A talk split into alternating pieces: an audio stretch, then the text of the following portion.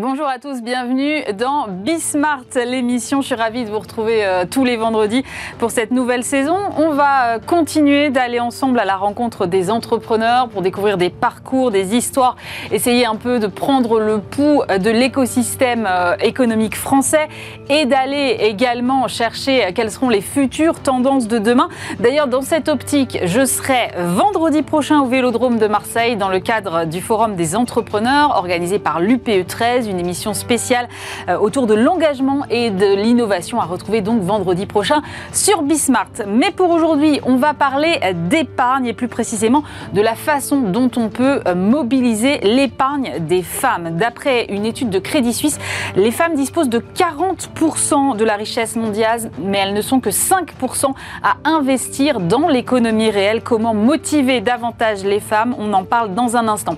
On sera ensuite avec deux start-upers qui ont fait le pari de produire du hardware en France. Alors est-ce que c'est un euh, pari perdu d'avance? Je leur poserai la question. Et puis on terminera cette émission avec un grand entretien autour du retail et de la conquête de la génération Z, les millennials, comment capter ces jeunes consommateurs? On en discutera avec le patron de l'enseigne Don't Call Me Jennifer. C'est Bismart l'émission, c'est parti.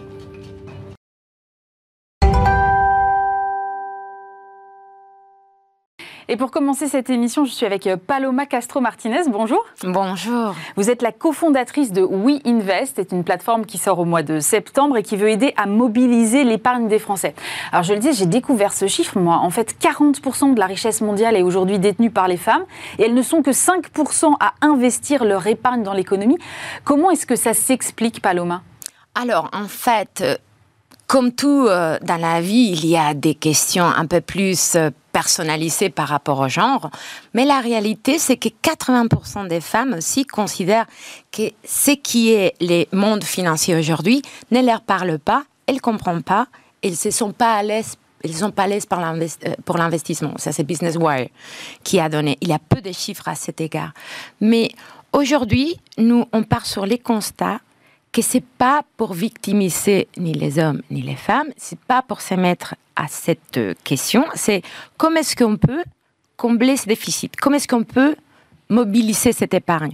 En fait, notre mouvement Women Empower to Invest, c'est cassé dans une plateforme qui va informer sur l'économie, la finance, qui va créer une communauté qui s'entraide et surtout qui va noter et la notation, c'est la clé de tout. Pourquoi? Parce que cette notation va pouvoir outiller les femmes qui vont noter les institutions, les services et les produits financiers. Du point de vue des femmes, ils vont permettre aux institutions financières de comprendre quels sont les services et quels sont les produits et quelles sont la façon d'adresser ces combles. Donc on arrivera à la parité dans l'investissement. C'est quoi le, problème majeur aujourd'hui selon vous? Parce que vous dites qu'il faut voilà, faire de la pédagogie, expliquer la finance aux femmes. Euh, la finance aujourd'hui, les femmes ne la comprennent pas parce qu'elles euh, n'ont pas cette culture-là ou parce qu'elles se disent non, mais c'est trop compliqué, c'est pas pour moi. Ce qui est un peu un trait féminin parfois de, se rabaisser légèrement par rapport à nos homologues masculins. Ou est-ce que, euh, au contraire, c'est juste qu'elles en ont pas envie parce que finalement, elles ont plein d'autres choses à faire? Mais la réalité, c'est plus complexe que ça. Je pense que c'est parce que on nous a pas non plus à tous les mondes en général, pas que aux femmes, oui cette histoire de dire il faut que tu sois un acteur. En fait, vous regardez mm. les femmes, on a eu quatre vagues vers la parité.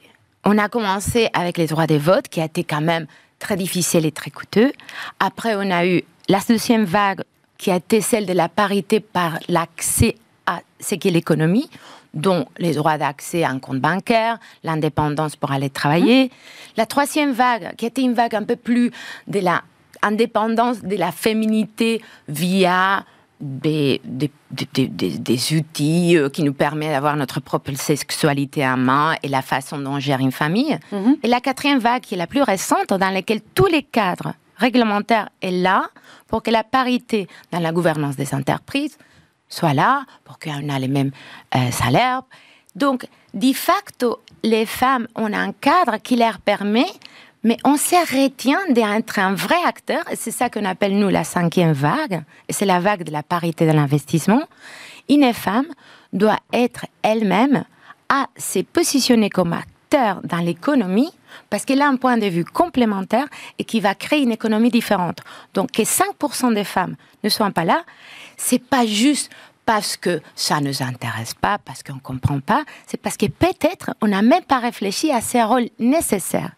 Et il y a certains facteurs, il y a eu pas mal d'études.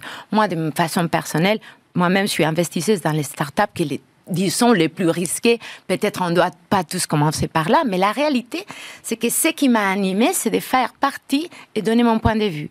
Sachez que quand une femme et un homme sont dans un projet, 68% plus de chances pour que ça marche.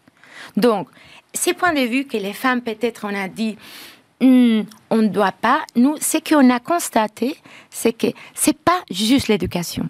C'est pas juste l'information. C'est pas juste se parler entre soi. C'est donner la confiance aux femmes que ce qu'ils vont regarder dans les produits va être quelque chose qui leur parle. Ce qu'on appelle en anglais le women friendly. Mhm. Et aujourd'hui, il faut transformer la finance pour qu'il y ait des produits, pour qu'il y ait des services, pour qu'il y ait des institutions qui puissent répondre à ça. Donc, on est allé, on a beaucoup recherché. Mes cofondateurs, c'est des gens qui ont travaillé vraiment dans la finance. Mhm. Le Chief Investment Officer de Crédit Suisse, la grande patronne d'Aviva, des messieurs et des femmes qui connaissent vraiment. Et on s'est dit, créons une notation un TripAdvisor c'est la finance. Mais est-ce qu'on ne se dit pas euh, de prime abord comme ça, euh, d'abord euh, investir c'est pour quand on est riche, et puis investir, il ben, faut s'y connaître, il faut être une experte de la finance. En fait, pas nécessairement aujourd'hui. Il y a plein d'outils qui permettent d'investir sans qu'on soit très riche ni expert de la finance. écoutez, dans tous les témoignages qu'on a eus jusqu'à maintenant, les grands regrets des femmes qui en parlent, qui ont un certain âge, c'est pourquoi j'ai pas commencé à investir plus tôt? L'argent, Aujourd'hui, soyons honnêtes, avec très peu d'argent, vous pouvez même investir dans une start-up. Je ne veux pas vous donner des quantités parce que chacun a son budget. Bien sûr. Mais c'est très démocratique. En fait, la finance, c'est quelque chose dans lequel, surtout, on a la peur de dire l'argent, ah, c'est sacré. Mais en fait, avant, voyager, c'était sacré. On ne comprenait pas trop. Jamais on n'aurait pensé qu'on pouvait, d'un clic, rentrer dans un monde et, et en plus comprendre les conditions être un, amont de nos attentes. Mhm. Aujourd'hui, n'importe quel secteur a transformé son offre pour les faire clairs, transparents et à l'attente de nos expectatives. Vous n'allez pas me dire qu'aujourd'hui, c'est à vous de construire bah, un système de restauration comme celui que vous pensez, parce que vous êtes pas un restaurateur, vous n'êtes pas un chef, mais vous avez via des notations ou via des systèmes de confiance que ce que vos attentes ont, peut-être il y en a certaines personnes qui vont les répandre. Donc c'est cette transformation de la finance qui ne, peut se faire que d'un point de vue de aussi donner et parler et noter. Donc de facto, ce qui est surprenant, c'est que nous, on est les pionniers. C'est que Women Empowered to Invest n'a pas été créé avant, pour tout vous dire. C'est ça qui, en fait, nous anime parce que autant les systèmes qu'on va créer, c'est une notation qui va être avec vous à partir de septembre, dans laquelle on encourage les femmes à noter, des femmes qui notent pour les femmes et dans lesquelles on crée un écosystème. Cette notation, qu'est-ce qui est innovante? C'est une notation un peu comme euh, ce que, peut faire, euh, ce que peuvent faire les grandes agences de notation type Moody's ou S&P ou ce genre de choses. C'est calqué sur ce modèle-là? Alors, en fait, c'est plus démocratique que ça. Ah, donc, c'est vous, imaginez-vous, vous avez eu une volonté où vous voulez investir et donc nous, on va vous faciliter tout, tout au début les institutions qui sont là, sur toute la France. On commence en France, je vous dirai pourquoi. Mm.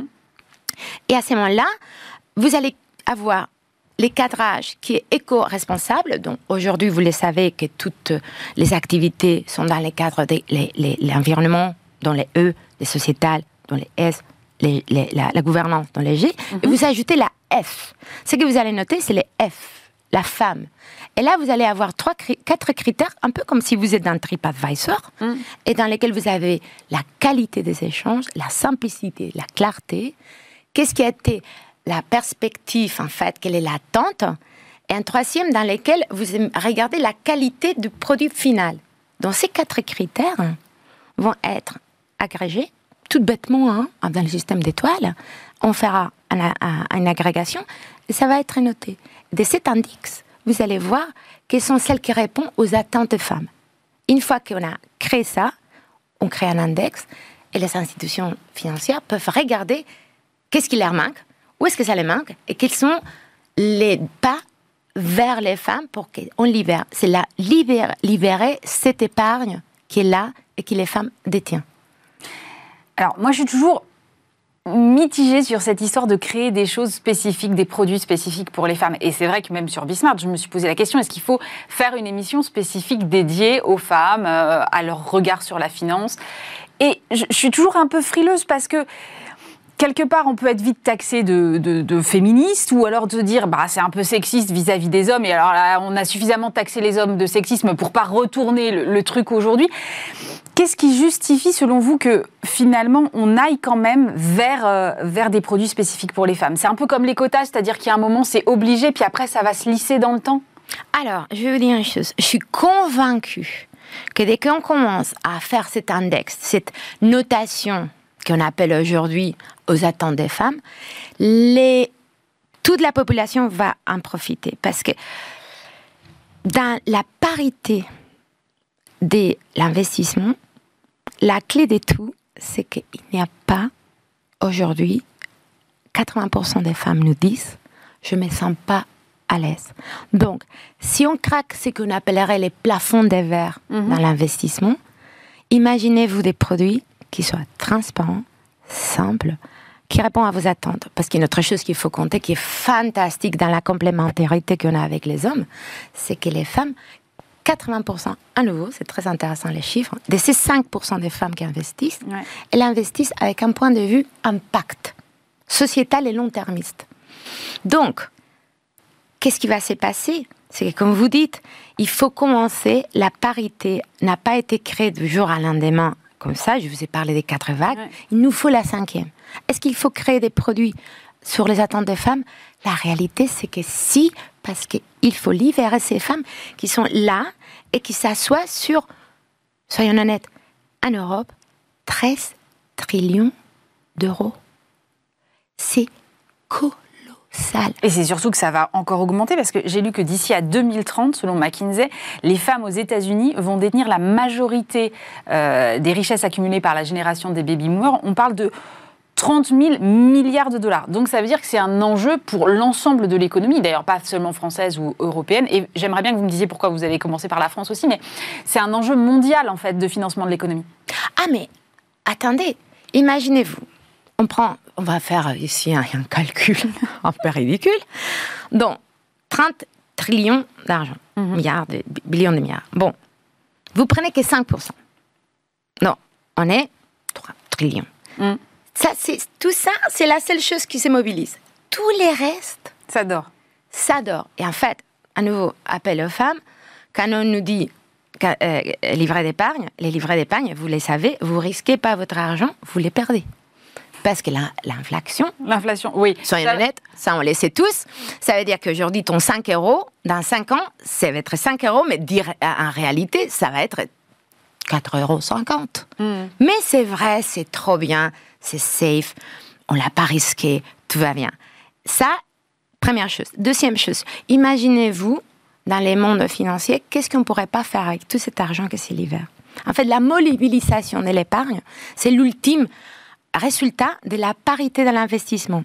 Parce que si on crée un lien de confiance, on note, on note comme je vous l'ai dit, un peu à la TripAdvisor, bien entendu, Moody's et les autres vont prendre notre index, qui, comme je vous ai évoqué, est basé sur l'éco-responsabilité, E, environnement, S, G. Tout le monde mhm. connaît aujourd'hui un peu dans la finance, parce que si on n'est pas ESG, on ne peut pas vraiment agir. Et vous l'ajoutez à F. Imaginez-vous cet index d'un Moody's, d'une façon officielle, dans lequel tout le monde doit prendre en conscience ces quatre éléments qui est la parité de la femme recherche, on libère cet argent, on les mobilise, et vous allez avoir des compagnies aujourd'hui, peut-être, qui vont être un peu plus un miroir de ce que vous avez pensé. Et, réfléchissez aussi aux générations de l'avenir. Et à nouveau, je vous parle de la quantité, mais vous pouvez commencer à investir avec 100 euros par an. Moi, j'ai commencé à investir avec vraiment rien. Parfois, tu te trompes, parfois c'est super, mais la, la, la sensation de faire partie et d'essayer de se dire je suis un acteur, j'ai subi pas, et en plus mon argent, ça fait un changement. Pourquoi vous avez choisi de commencer par la France alors? Alors en fait, c'est très intéressant. Bon, au-delà d'être quand même un pays aujourd'hui moteur en Europe, pour des raisons différentes, la France aujourd'hui, c'est un super moteur ah, financier. Ah, et c'est pas quelque chose qu'on entend souvent. Ah non, non, mais attendez. Moi, je suis, en fait, j'ai une vie un peu internationale. J'ai vécu dans plein d'endroits. Et aujourd'hui, la France, c'est quelque chose qui, pour des raisons variées, amène à une grande responsabilité au niveau européen, un point de repère dans lequel il y a énormément de transactions et une volonté, une vraie volonté de devenir ce que j'appellerais les leaders financiers de l'Europe. Pour des raisons variées. On ne va pas parler Brexit, on ne va pas mm. parler de l'Allemagne pour, un autre, pour une autre émission. Et donc ici aussi, deuxième chose, c'est très intéressant. Si vous regardez, quand on parle avec nos collègues américains, les Américains, à la base, ils ne sont pas l'État qui les rassure. Euh, aujourd'hui, une femme, parfois en France, se sent de toute façon, je m'en fous pension, de toute façon, j'aurai ma retraite. D'ailleurs, personne ne sait qui est dans leur fonds pension. Je vais vous dire une chose aussi, c'est hallucinant. Cette peur à ta vie à pas comprendre, mais parce que peut-être c'est pas clair. Et troisième chose, il y a les gouvernements dont le président Macron, l'année passée, à la fin de l'année passée, il a lancé avec la loi Pacte une grande demande pour la mobilisation efficace de l'épargne. Aujourd'hui, l'argent qui a été libéré pour résoudre la situation Covid équivaut à l'argent qui a été mis dans des carnets d'épargne. Ah oui. Et sachez qu'en fait, on est dans des évidences qui, qui sont troublantes, mais dans lesquelles il y a une opportunité. Imaginez-vous, on dit les femmes, et de ces faits-là, tout le monde, je peux me permettre, avec un index et, et, des, des TripAdvisor-like systèmes qui te disent Ah, mais ce produit est intéressant pour les femmes, parce que les autres femmes m'ont dit que, parce qu'elles ont noté. Et en même temps, on donne toutes ces, toutes ces connaissances aux services, institutions et produits financiers pour dire tu peux porter les labels ESGF. Tu peux être pertinent pour les femmes. Tu peux mobiliser cette épargne parce qu'on te fait confiance. Mais c'est de win-win. Donc la France aujourd'hui a déjà un cadrage. Je vais vous parler des vagues, je vais vous mm. parler. Il ne faut pas chercher à demander des cadres réglementaires. Utilisons ce qui est là. mais c'est ça, parfois on s'est dit non, mais. Euh, et la France est vraiment un endroit fantastique. Bien entendu, quand on parle de cette notation et des communautés, est tout à fait exploitable. Notre volonté, on a déjà pas mal de gens qui veulent le faire avec nous, mais on veut que la France soit notre, notre lieu de départ parce que ça a du sens. Les temps, la volonté, la mobilisation de l'épargne, c'est une priorité. Et des femmes comme vous qui se posent des questions, il en a plein. Alors, euh, c'est vrai que ça n'aborde pas en revanche la question de la performance. Euh, vous restez sur des critères euh, qui sont euh, effectivement très, on va dire, objectifs de est-ce que ça convient aux femmes ou pas. Mais est-ce que derrière, vous allez rajouter des critères de performance pour mieux guider les femmes ou ça, finalement, ça reste le domaine des institutions financières? Alors, en fait, c'est très intéressant. Dans les quatrièmes, qui est la pertinence, on regarde toujours aussi si la femme s'est sentie parler par les produits. Mhm. ou l'institution. On va commencer par les institutions, parce qu'il faut commencer doucement. Et euh, là, vous avez déjà cette euh, ratio des premières choses. Est-ce que c'est des sujets qui te parlent? Mhm. Donc, on parlait de l'impact. Et bien entendu, après, je peux me permettre, dans le monde de l'investissement, on est là pour créer des, la richesse. Créer de la valeur, mmh, bien sûr. Ah non, mais attendez, bien entendu. Et je suis. Et c'est pour ça que la transformation du monde financier, c'est vraiment où ça vise, c'est on est un mouvement pionnier, on est une plateforme qui crée cette mobilisation de l'épargne via une notation qui est éco-responsable et répond aux attentes des femmes. Mais je peux me permettre un acteur financier qui ne performe pas, ni pour les femmes, ni pour les hommes, ni pour toute communauté. Ils feront mieux. Mais surtout que le, comportement des, femmes en matière d'investissement, en général, est certes moins risqué, mais en général, elles surperforment euh, leurs homologues masculins. Donc ce sera intéressant aussi de regarder, euh, de regarder cet effet-là. C'est-à-dire que est-ce que si le produit correspond aux attentes des femmes, il est en plus de meilleures performances Enfin, si vous regardez la façon dont les femmes investissent, et vous l'avez évoqué, et dont les femmes gèrent ce que j'appellerais les ménages, vous allez voir que c'est très intéressant parce qu'on sait, je vous ai parlé de 68%. 68% mm. des chances de réussir si vous êtes femme et homme impliqués dans l'affaire. Moi, je suis convaincue que la complémentarité va arriver à des performances super pertinentes. Et parce que les femmes investissent, je vous l'ai dit, à 80% plus dans les longs termes. Et je me pose la question, et c'est très intéressant, parce que nous, on a, on a des indicateurs. En fait, nous, on s'engage, on va vraiment, notre, notre point de vue, c'est on s'engage à bouger des 5% à 10% des libérations de cette épargne. Donc, on veut vraiment qu'il y ait 10% de femmes qui investissent en France dans 3 ans. Donc, ah on pense que libérer... Vous voulez doubler en 3 ans ben, c'est ça que vous me dites. Mais il faut. Mais c'est comme, en fait, c'est comme les grands enjeux. On parle d'un jeu dans lequel, imaginez-vous cet argent dans les bonnes causes. Changement climatique, euh, parité, euh, les grands enjeux sociétaux. Les femmes vont investir là. Et je me dis aussi, la question qu'on se pose, c'est est-ce qu'il y aurait des compagnies qui ont créé des économies un peu de subsistance mm-hmm. juste parce qu'il fallait surperformer dans les courts termes mm-hmm. Est-ce qu'on aurait pu éviter ça ou on pourrait le faire autrement Convaincu. Donc, quand on verra ces indicateurs de performance, je, je vous parie qu'on va avoir aussi une façon différente de faire et peut-être plus performante. Ben, on fera un bilan au bout d'un an déjà, si ça vous va. Merci beaucoup, Paloma Castro-Martinez, cofondatrice de WeInvest. Merci d'avoir été avec nous. Merci.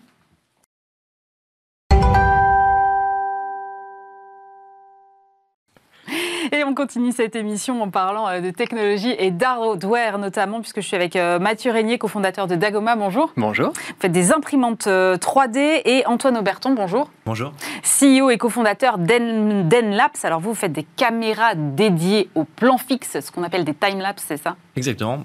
Alors, moi, j'avais pas prévu de vous mettre tous les deux sur le plateau, mais en même temps, je me suis dit, ils font tous les deux du hardware. Et moi, j'ai un ami qui s'y connaît très bien en tech qui m'a toujours dit, hardware is hard. Et je me suis dit, mais pourquoi ils se sont lancés sur ce créneau, Antoine Auberton?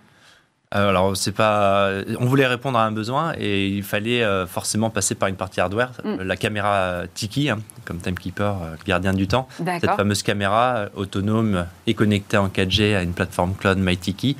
On avait besoin de cette partie caméra pour répondre aux besoins justement de ces plans fixes, time-lapse, pour suivre l'évolution ben, d'un chantier, pour promouvoir un lieu touristique pour un événement. Et, euh, et cette caméra, voilà, euh, on voulait, on voulait euh, ben, s'affranchir des contraintes de, des, solutions existantes en la rendant autonome et en la rendant connectée. D'accord. Et vos concurrents aujourd'hui sont où? Alors, nos concurrents, on, est, on est la seule solution intégrée du marché. Euh, donc on a des concurrents qui sont des, sociétés de prestations de services qui développent leurs propres solutions. Mais nous, on est la seule euh, solution intégrée que vous pouvez vous acheter. Euh, n'importe quel professionnel de l'image peut acheter sur Internet ou en direct chez nous.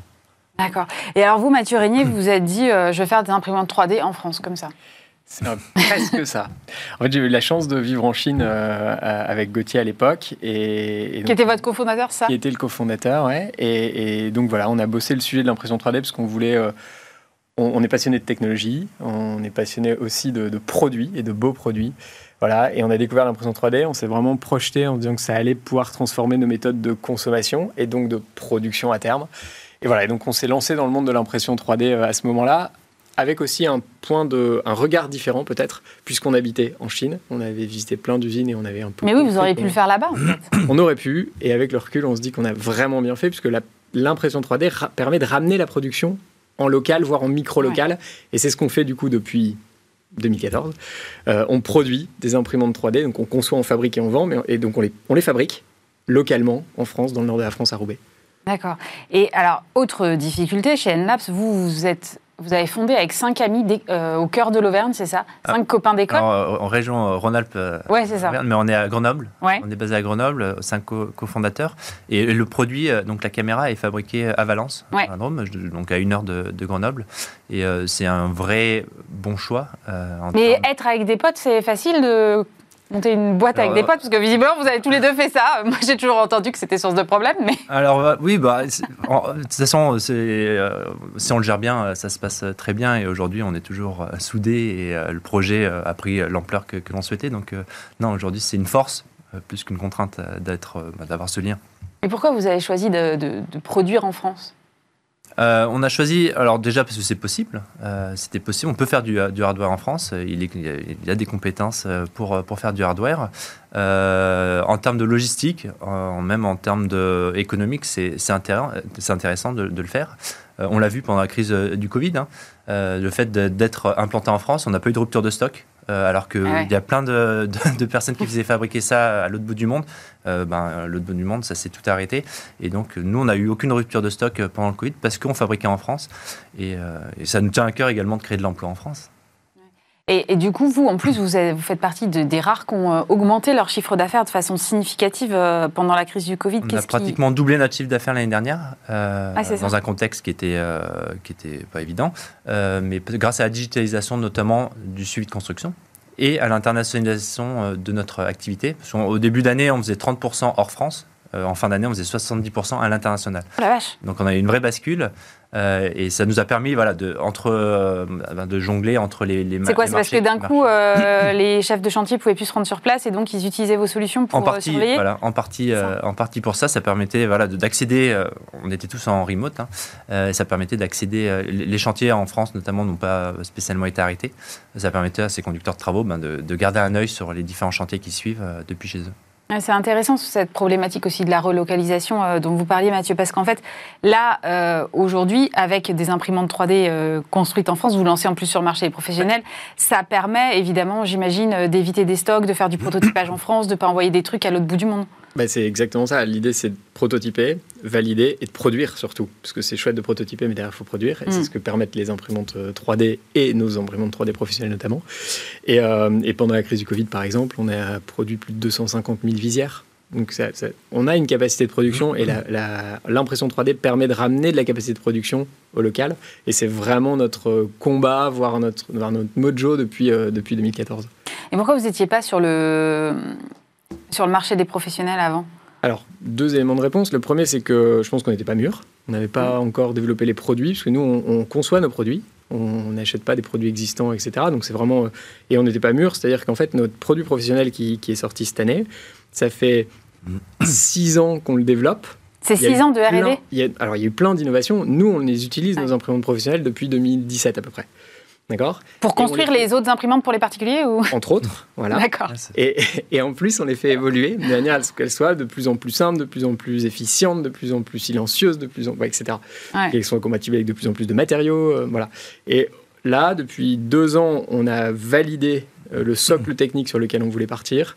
Et on, enfin, et on vend l'imprimante là désormais. Donc euh, voilà, on est très très heureux de notre produit et on sait qu'il répond à des besoins forts, qu'il a déjà servi l'année dernière en, en, mode test intensif. Mhm. Hein. Mais voilà, et, euh, et c'est pour nous une très bonne machine professionnelle et industrielle. Mais il n'est pas plutôt là, euh, finalement, le marché pour les imprimantes 3D du côté des professionnels? Parce que personnellement, je connais personne qui a une imprimante 3D chez lui. Vous connaissez quelqu'un, vous, qui a une imprimante 3D ah, Nous, on en a une au bureau. Au bureau, euh, d'accord. Merci, merci. J'ai quelques, quelques amis geeks qui... Ah, voilà. Non, non, mais euh, c'est ça. J'ai pas assez d'amis geeks, alors on va dire ça. Ah, il y, y, a beaucoup d'imprimantes 3D en France euh, concernant, alors je connais pas les chiffres de, de nos concurrents, mais en tout cas sur le domaine particulier, mais chez Dagoma, on en a vendu à peu près 50 000, ça fait une imprimante pour 2000 personnes à peu près, donc c'est que vous n'avez pas assez d'amis. C'est ça, il faut que j'augmente encore ma communauté. non, mais blague mise à part, en effet, le marché des particuliers, il a explosé en 2016-2017. Il est un peu, il a été en déclin très clair entre en 2017-2018, en 2018-2019 pardon, euh, et, le marché des professionnels est en train d'exploser. Et donc euh, voilà, on a de la chance, euh, on arrive au bon moment a priori, et maintenant c'est à nous de jouer avec cette, ce, ce, projet et produit professionnel. C'est quoi l'intérêt d'être sur les deux marchés B2B et B2C alors on est aujourd'hui on est quand même principalement sur le marché B2B, mm. ce qu'on appelle le prosumer, c'est-à-dire c'est un, client qui, a un comportement d'achat proche du, B2C, mm-hmm. qui reste un B2B. Donc c'est par exemple des photographes indépendants qui vont acheter notre, notre solution Tiki, l'installer pour un client final qui en général peut être un, un acteur du BTP ou de la promotion immobilière et qui va lui euh, avoir besoin uniquement du, service Timelapse qu'on va proposer.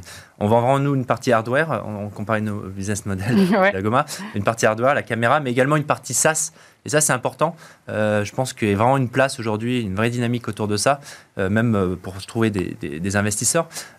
sur une partie hardware, ça permet d'avoir quand même un vrai différenciateur, une barrière à l'entrée et une partie SaaS, euh, génératrice de revenus récurrents, euh, extrêmement sexy euh, pour les, justement ces, investisseurs. Et ça permet d'avoir, d'avoir, d'être sur les deux tableaux et d'avoir une vraie différenciation sur le marché. Et quelle est l'importance d'aller chercher les particuliers aussi? Parce que finalement, vous pourriez vous dire, mon gros du business, c'est le B2B et je reste là-dessus, quoi, parce que je sais faire et que ça déroule. Ouais, alors nous, on cherche plutôt à, sensibiliser le, le, grand public au timelapse pour que, euh, enfin comme il a l'habitude d'utiliser la photo pour capter un instant, mm. euh, d'utiliser la vidéo pour du temps, du temps réel, le Tala, c'est quand même cette particularité et cet avantage de capter euh, l'évolution de quelque chose qui va s'écouler sur de grandes périodes de temps. Donc déjà, le particulier connaît déjà cette techno parce qu'on en voit partout. Oui. c'est un beau coucher de soleil, c'est les saisons qui passent sur un paysage. mais on, on, a développé des outils, par exemple une application mobile, Hashtime, qui permet au grand public de manière gratuite, euh, n'importe qui ayant un smartphone peut le faire, de se sensibiliser et ça crée de nouvelles applications et surtout ça, voilà, ça continue euh, ce, travail de, démocratisation de, cette techno Timelapse. Parce que je réfléchissais euh, à des boîtes qui ont fait du hardware en France et qui sont allées à la fois sur les deux marchés.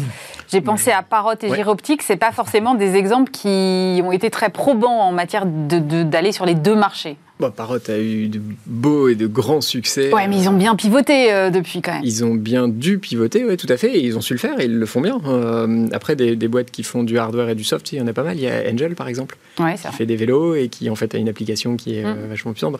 En fait, on, ne le voit pas toujours, mais il y a quand même beaucoup de. Je parlais pas forcément de faire du hard et du soft. Je disais plus d'aller sur, les. Ouais, exactement. Et en fait, on, le raisonnement qu'on a aujourd'hui, c'est quand on faisait des imprimantes B2C uniquement, donc il y a, encore un an par exemple, euh, il y avait plein de professionnels qui nous achetaient nos imprimantes aussi pour faire de la petite production. Ah. Et, là, je suis convaincu qu'avec l'imprimante industrielle qu'on sort, il y aura quelques prosumers, des, voilà, des, des, vraiment passionnés, voire des gens qui ont une micro-entreprise qui vont se dire, en fait, c'est ça qu'il me faut et, je, vais tenter l'investissement et, y aller. Quoi. Et vous avez du soft, vous, derrière ou pas? Alors nous, on a du soft de deux types. On a d'abord un logiciel qui permet de contrôler et utiliser la machine. Voilà, donc mm. ça c'est la première, barrière de, euh, première, première étape de soft. Mm. Voilà. Et on a un deuxième soft là qui, qui, qu'on commence à, louer également, parce que c'est un, c'est un, c'est un SaaS, Software as a Service. Et donc là, c'est pour gérer votre production. Donc euh, vous avez une somme d'imprimantes 3D euh, dans votre entreprise et vous devez lancer un batch de, du produit A, du produit B, du produit C et c'est le soft qui va euh, lancer le batch, s'assurer que toutes les machines Alors, tournent, C'est quoi lancer le batch? Bah, vous, vous, devez imprimer 10 000 pièces d'un type et puis 5 000 de l'autre et puis peut-être 50 000 D'accord, et le, logiciel le fait. Et, voilà. et il va préparer, ordonnancer, organiser pour vous la production. cette solution, elle est accompagnée aussi parce que l'impression 3D a besoin d'être accompagnée aujourd'hui par euh, nos techniciens. Donc, en fait, on, peut accompagner chacune des entreprises qui prend ces solutions SaaS euh, dans l'optimisation de leur production, l'optimisation de leurs fichiers, éventuellement l'optimisation de leur dessin 3D également, de manière à ce que ce soit le plus efficient possible finalement pour eux. D'accord. Est-ce que vous avez l'impression que le, hardware est finalement pas assez valorisé en France? Parce que je regardais les, les, licornes françaises, par exemple, euh, je ne crois pas qu'il y en ait, s'il y en a peut-être une ou deux sur les 17 qu'on a, je ne crois pas qu'il y en ait qui fabriquent du hardware.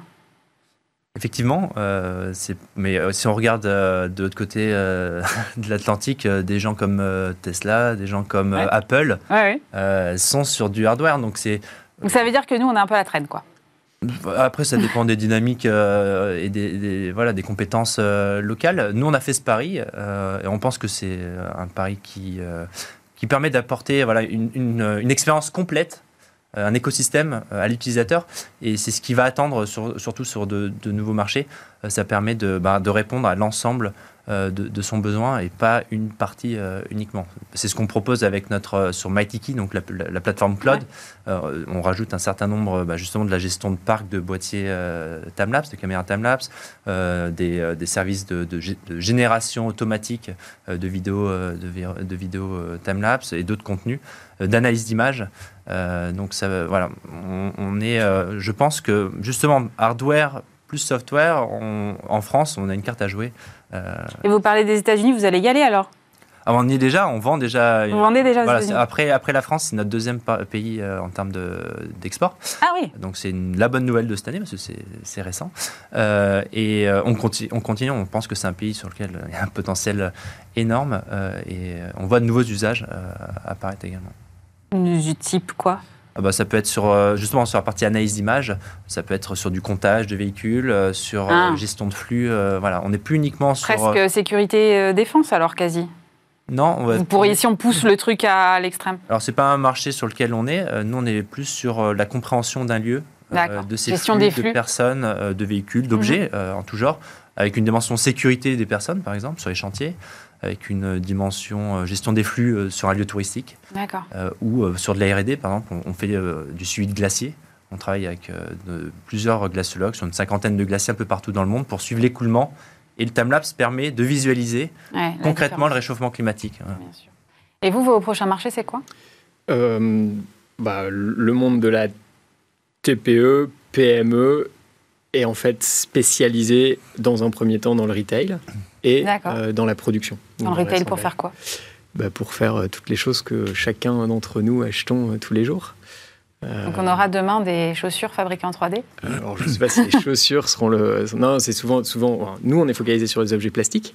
Donc c'est euh, tout ou partie d'un... Mais on sait qu'il n'y aura pas que le plastique, a priori, dans le futur. En, effet, il n'y aura pas que le plastique. Mais voilà, là, pour l'instant, c'est les, étapes qui arrivent là avec, euh, avec certains retailers et, pas mal d'usines qui produisent et qui, en fait, ont besoin d'adaptabilité, de, flexibilité et, de gestion de pièces qui ne peuvent plus ou plus avoir dans les temps, comme on le disait tout à l'heure. Bah, ça fait une très bonne transition puisqu'on va parler retail dans un instant. Merci beaucoup Mathieu Régnier, cofondateur de Dagoma, et Antoine Auberton, CEO et cofondateur d'Enlabs.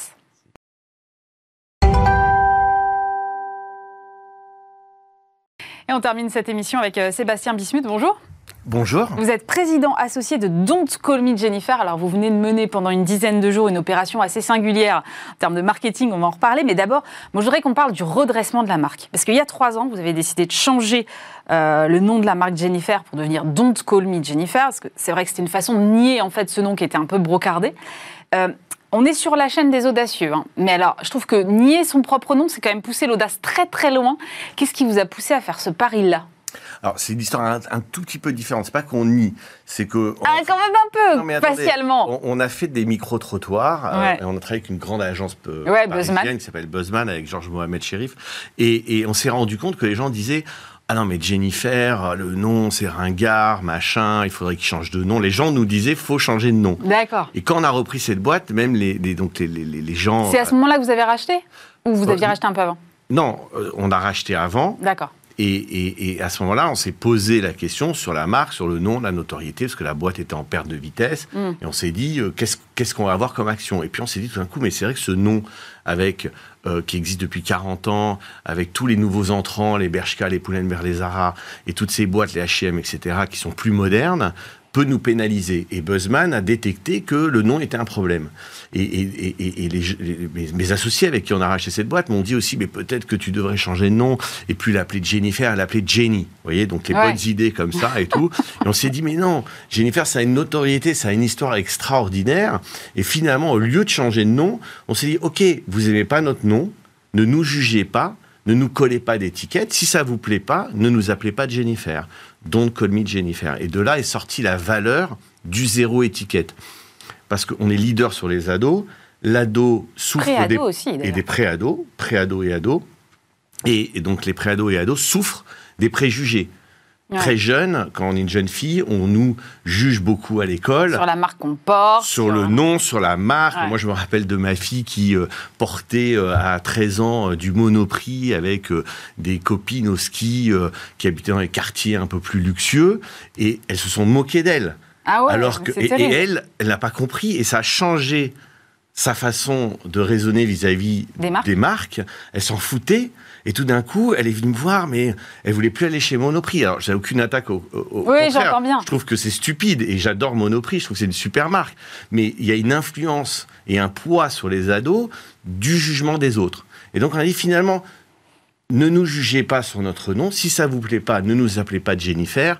On peut arracher notre étiquette. Si vous voulez, on peut même déchirer l'étiquette Jennifer avec des pointillés parce que finalement la marque n'a pas d'importance. Ce qui compte, c'est l'imaginaire, qu'est-ce qu'on offre, le produit, le prix, le style, et sortir de cette étiquette que veulent nous coller les marques, surtout les marques de luxe qui nous, encouragent à dépenser beaucoup d'argent pour faire une représentation. Et donc c'est un combat beaucoup plus large qu'un changement de nom. C'est ne nous collez pas d'étiquette.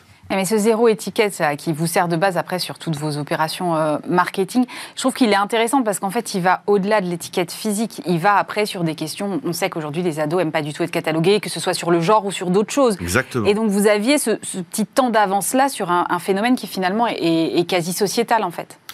tout à fait, c'est sociétal.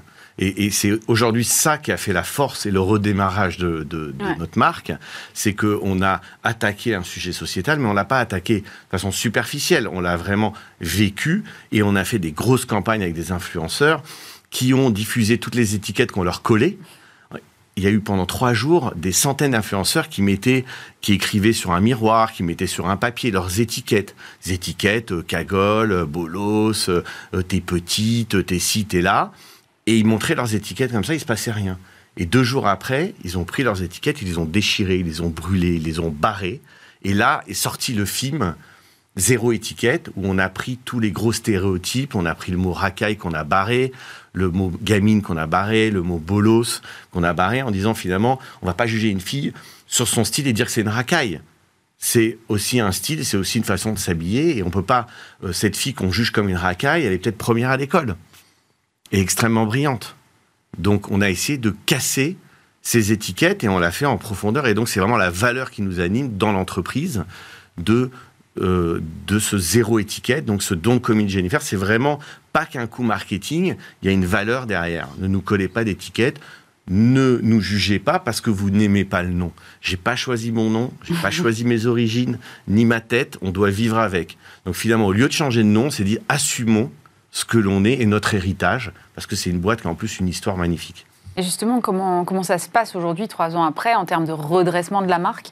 Ça a été quoi l'effet? Est-ce que cette campagne a été euh, finalement bien comprise? Aujourd'hui euh, les, consommatrices jeunes reviennent chez vous? L'effet, il a été, euh, il a été considérable. Après, un effet, c'est pas uniquement une pub c'est derrière la pub. Ah, derrière la pub, on a repositionné la boîte, on a fait des tailles pour les préados, on a adapté. On commence à 10 ans, c'est ça? Ouais. Et donc on n'avait pas de taille, par exemple XXS euh, chez Don Colmin Jennifer. Mm. Donc on a créé ces petites tailles. On a baissé nos prix, on a arrêté les promos. Parce qu'aujourd'hui, euh, vous voyez. Comment ça, vous avez arrêté les promos? Vous avez arrêté les soldes? Alors, on a arrêté toutes les promos de l'année où euh, vous avez euh, acheté un produit, le deuxième à moins 50, euh, moins 30. Ce qui fait que, objectivement, le consommateur ne sait plus quelle est la valeur du produit. Hein. Oui, mais c'est terrible. Moi, je suis contre ça. Mais aujourd'hui, quand on parle du digital, on peut voir qu'il y a des sites internet aujourd'hui qui cartonnent, avec, ils sont en promo toute l'année. Euh, aujourd'hui, c'est donc des, marques. Hein, je ne parle pas des ventes privées. Euh, non, bien sûr, c'est un autre modèle. C'est leur business model et c'est réel, etc. C'est d'autres boîtes qui aujourd'hui euh, très connues et qui cartonnent sur le marché. elles sont en permanence à moins 70. Donc en fait, elles déclenchent des faux prix de vente. Elles augmentent les prix et elles font de la démarque. Et ça marche. C'est terrible parce que le consommateur pense qu'il a moins 70. Nous, on refuse de rentrer là-dedans. Donc on a décidé d'être au bon prix tous les jours. Donc on a baissé le prix de façon significative pour être au bon prix tous les jours. Et on est passé dans notre métier dans un taux de remise. On parle de taux de remise annuel. On a quasiment, on avait 25%, 30% en permanence sur l'année de remise et on n'est pas quasiment passé à, zéro de taux de remise. Et, on a d'ailleurs sur les soldes, qui est un modèle indispensable pour les enseignes de mode, parce que c'est ce qui nous permet d'écouler nos stocks en fin de saison. Donc c'est notre business model.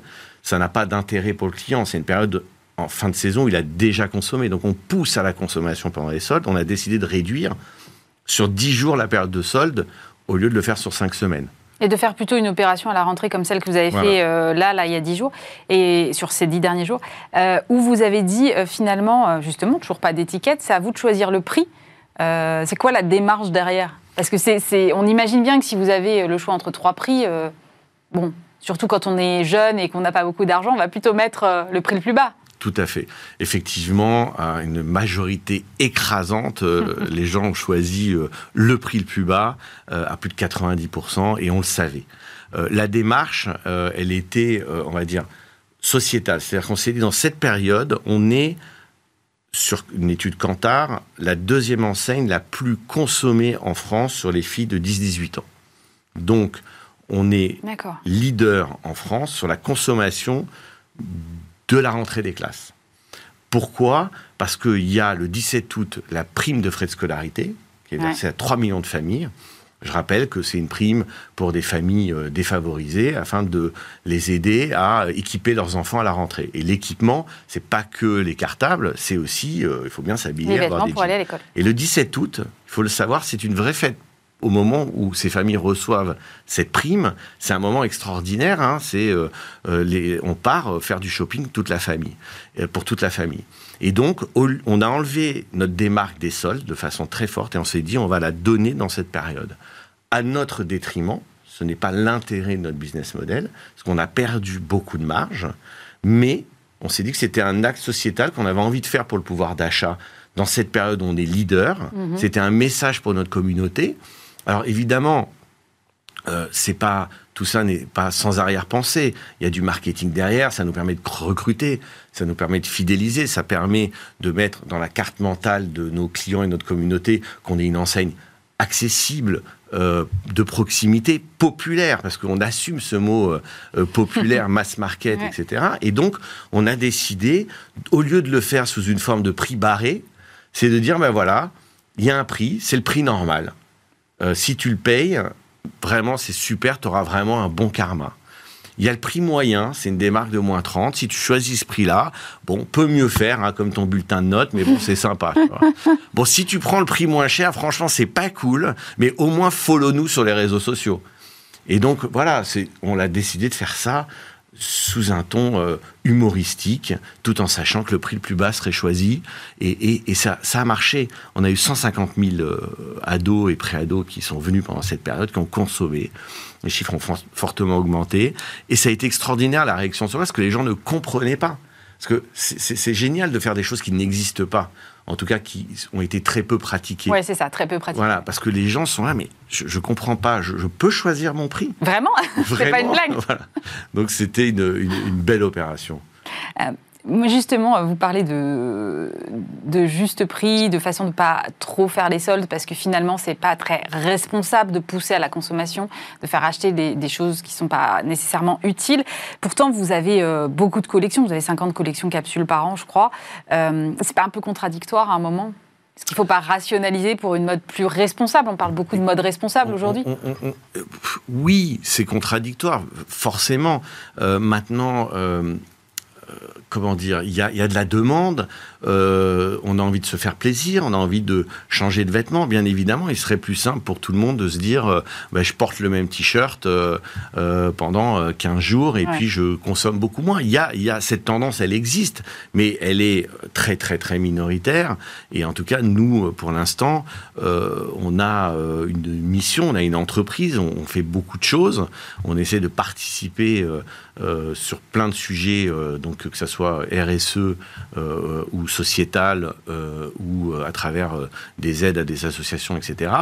Mais pour l'instant, la demande est là, les gens ont envie de se faire plaisir, ont envie de consommer, et, c'est notre métier, et, on l'assume. Moi, j'aime beaucoup votre stratégie marketing parce que, en fait, je trouve que vous êtes une des enseignes qui, effectivement, vous l'avez dit, vous êtes leader sur les 10-18 ans a réussi à aller chercher justement cette génération Z dont on dit qu'elle est très compliquée à aller chercher. Les, les millennials aujourd'hui, c'est très compliqué d'aller les capter. Vous, vous avez fait le choix d'investir massivement les réseaux sociaux. Vous faites des opérations, vous le disiez tout à l'heure, avec beaucoup d'influenceurs. Vous avez des chiffres. Alors, euh, TikTok, c'est 426 000 abonnés. Instagram, 1,8 million. Euh, c'est la seule stratégie aujourd'hui pour aller conquérir cette cible Disons que euh, nous, euh, on n'est qu'au début de notre stratégie, parce que notre vraie stratégie est beaucoup plus euh, ambitieuse. C'est-à-dire? C'est-à-dire que notre ambition, et ce qu'on est en train de construire, on ne souhaite pas être un réseau de magasins qui vend du textile, mais on souhaite être un média qui a des magasins. Donc aujourd'hui. Ah, c'est marrant ça, vous vous définissez comme un média à l'avenir. Tout à fait.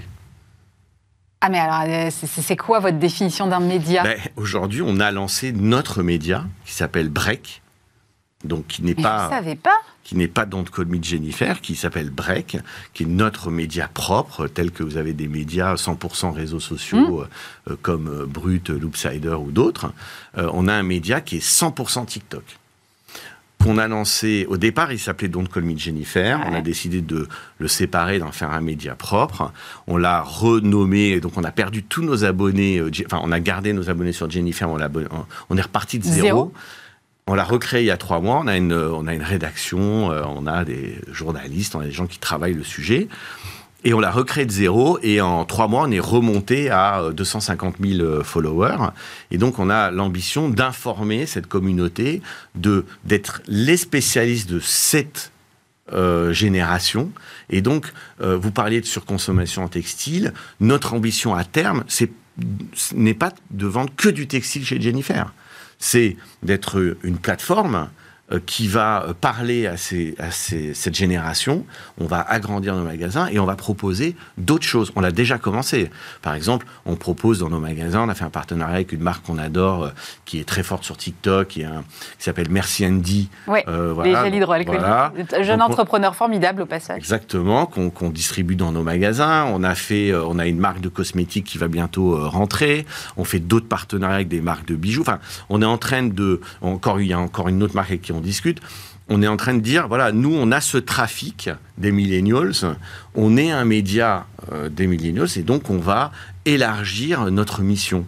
Euh, et, à être une clé d'entrée dans cette génération. Et donc, on va euh, vendre évidemment des vêtements, mais commercialiser d'autres services, d'autres choses, d'autres produits, et, peut-être demain euh, aller beaucoup plus loin dans la production de contenu. voilà. C'est-à-dire aller beaucoup plus loin. vous m'intriguez, vous ne pouvez pas vous arrêter là. Non, non, mais je ne peux pas, très honnêtement, voilà, je, je, je, je pas. quel est mon intérêt de tout dévoiler J'imagine, mais vous reviendrez me dire. Mais, mais, voilà, on viendra vous dire, mais il y a des, des gros projets. Et notre ambition, euh, on a aussi des projets dans le loisir, et, notre ambition dans quelques années, euh, on veut dépasser cet univers euh, du textile, même si cet univers du textile est un univers principal pour nous. Hein. je veux dire, on se rappelle très bien. Alors, je ne compare pas, j'ai pas la prétention d'un Amazon, bien évidemment, bien loin de là. Mais on se rappelle qu'Amazon a commencé à vendre des livres. Hein. Donc, oui, c'est vrai. donc il faut, il faut, il faut pas se donner de limites. Et on a plein d'idées, on a des équipes ultra dynamiques et on, pense qu'on va faire d'autres choses. Mais Amazon est resté euh, vraiment purement dans le retail quand même en digital, mais. Euh, oui, mais il a, enfin. Oui, enfin plus ou moins. Oui, effectivement, ils, font, d'autres choses, c'est vrai, vous avez pas Ils font plein d'autres choses, euh, mais, mais c'est pour dire qu'ils ont démarré du livre. Et ils font du média aussi avec Amazon Prime. Voilà, ils font du média, ils font de la télé, ils font plein de choses. Et alors, je, bien évidemment, avec, on ne se compare pas, mais on pense que aujourd'hui on est dans un monde où il ne faut pas se cloisonner. On a une communauté, on a des choses à raconter. En fait, euh, aujourd'hui, c'est, vous voulez capitaliser sur la valeur de votre communauté, en fait. Exactement, sur la valeur de nos clients, euh, euh, où on est segmenté, où on est leader, hein, on est numéro un en France, hein, on a 16 points de part de marché sur les 10-15 ans. On est bien devant les généralistes. Et, une fille de 12-13 ans n'a pas forcément envie d'aller dans une enseigne généraliste, où sa mère achète, ou son frère, ou ses petit, euh, sa, petite sœur, etc. Elle a envie qu'on lui parle directement. Et donc, euh, euh, on, a, on, a, on a beaucoup de projets. Vous parlez beaucoup du online, effectivement, on parlait des, des influenceurs avec lesquels vous travaillez, que ce soit des youtubeurs ou autres. vous parlez d'un média sur TikTok. Aujourd'hui, les, les, les, millennials, en tout cas, ont beaucoup le réflexe d'acheter sur Internet et sont effectivement sur leurs réseaux sociaux. Et aujourd'hui, on peut de plus en plus acheter directement via les réseaux sociaux. Euh, comment on les attire en boutique après? Parce qu'en fait, il est là quand même le, nœud du souci, c'est que in fine, vous devez attirer vos. Alors c'est marrant parce que moi, je, je, je, me serais dit que le nœud du problème, c'est l'inverse. C'est ah comment les attirer sur le digital. Non. Si il y a une étude Kantar, encore une fois, qui montre que dans le marché de la 10-30 ans, donc sur le marché global du digital, euh, du e-commerce textile qui doit faire ouais. 2 milliards et demi ou 3 milliards, et, non, enfin moins sur cette tranche d'âge, et sur le euh, marché global du retail physique. On voit que les 10-15 ans représentent 22% des clients du retail physique et ne représentent que 10% des clients e-commerce. Par contre, on voit que la 25-30 ans représente 23% ah. du retail physique. Pourquoi? Parce que et elle représente, attendez, elle représente 30% du digital.